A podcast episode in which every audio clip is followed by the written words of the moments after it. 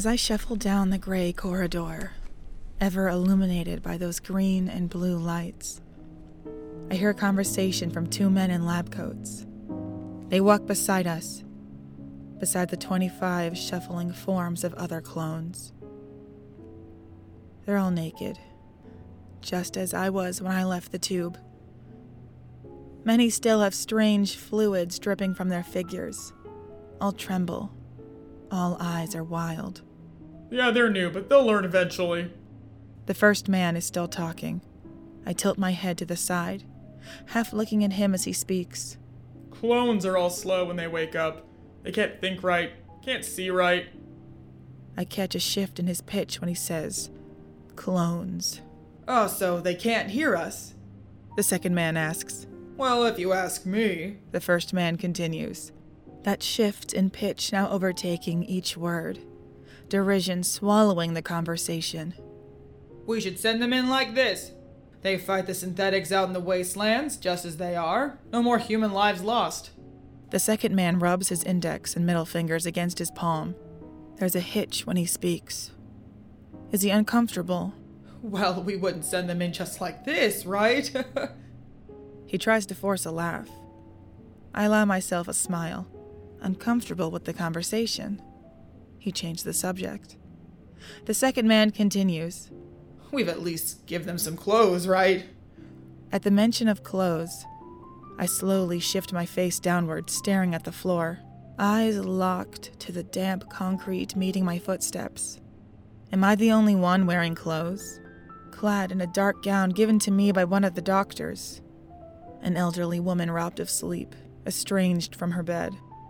If we don't give them their memories, the first man says, then they don't get their sense. They won't care or even know if they're naked. It's at this point that the hair on the back of my neck tingles. I know that his eyes are on me. I'll accept this one here. Why does she have a gown? The second man asks. Everyone else is naked. The first man holds back a laugh, but only barely. Are you kidding? You don't recognize this one? She's Shale's, I don't want to say girlfriend. Maybe her wife away from her wife.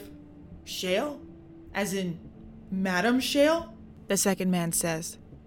Shit, I do recognize her. From the vid that leaked. Exactly, the first man continues.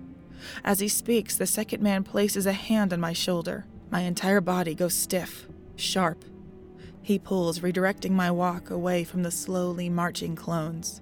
This way, you're not going with the rest of them. The first man's voice sharpens. What did I tell you? She can't understand us. No point in speaking to her. Is that why we're taking her up top? The second man begins.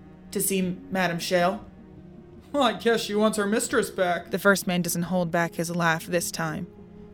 When the first man speaks once again, I hear something. A cruel lilt envelope in his tone. Damn shame they do cover her up. There are some fine bodies shambling down this hallway, but she's gotta have the best. He starts to whisper. I was on the detail pulling her out of the tank earlier, when she was writhing on the ground, kicking and screaming. We had to hold her down. He half laughs. For her own good. And let's just say... His next words chill my blood. I was holding down some of the fun bits. Before I can even stop myself, the plan forms. It's simple, effective, and the moment it's come to light in my mind, my body acts accordingly. My hand darts upward and slaps the cup out of the second man's hand. It clatters to the floor, spilling clear liquid across the already damp concrete surface. The first man is already in front of it. Good. Before the second man can react, I step forward and grab the first man's long blonde hair. I pull. The bastard stumbles back, already overbalanced. He steps onto the watery floor. His legs go up. His head goes down. He crashes to the floor. In a second, my foot finds purchase on his throat and pushes down. He begins to writhe, but the fall has dazed him.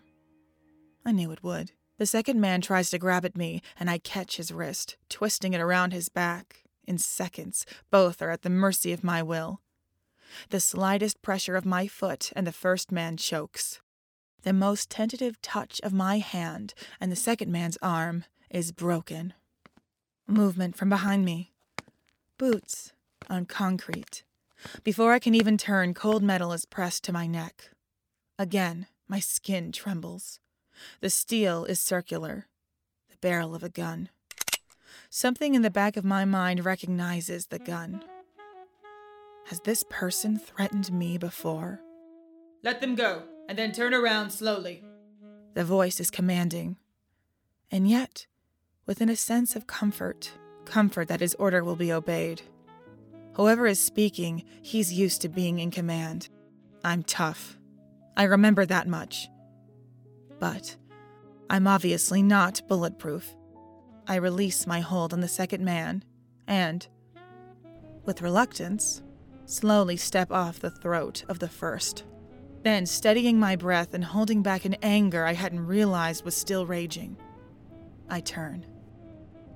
The new man before me is clean-shaven, hair well kept, sharp jawline, uniform recently cleaned, dark brown hair, hard eyes. Police? A guard? Not enough information to decide. Gun in my face, though. There's a gun in my face, and that's certainly enough information for me to decide to listen to him.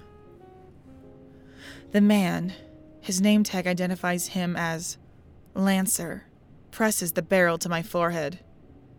I wonder if he's that bad of a shot. Every time we pull you out of the tank, you end up in some kind of trouble. His voice is stern, not rough like my own, but he seems consistently on the verge of erupting.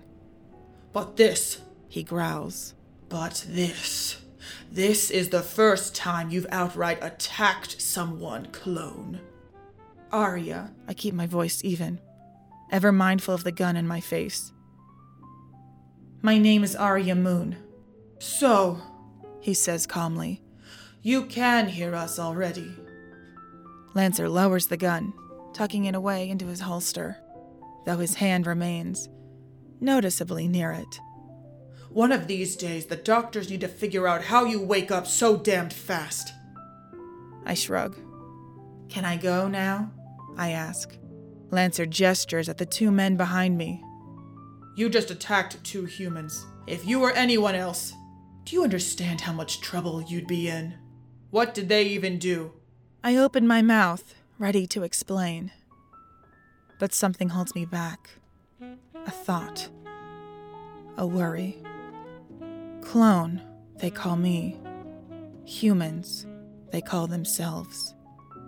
Who, what, am I to these men? I know in that moment that my objection, my reasons, are smoke in the wind. Lost to them. Beyond pointless. Simply non-existent. I pocket my objection and look away from Lancer. Away from the humans in the room. The sigh I release is heavy. Worn down by 5 minutes of the utter exhaustion summoned on me by the world. It doesn't matter, I say. Not to you, at least.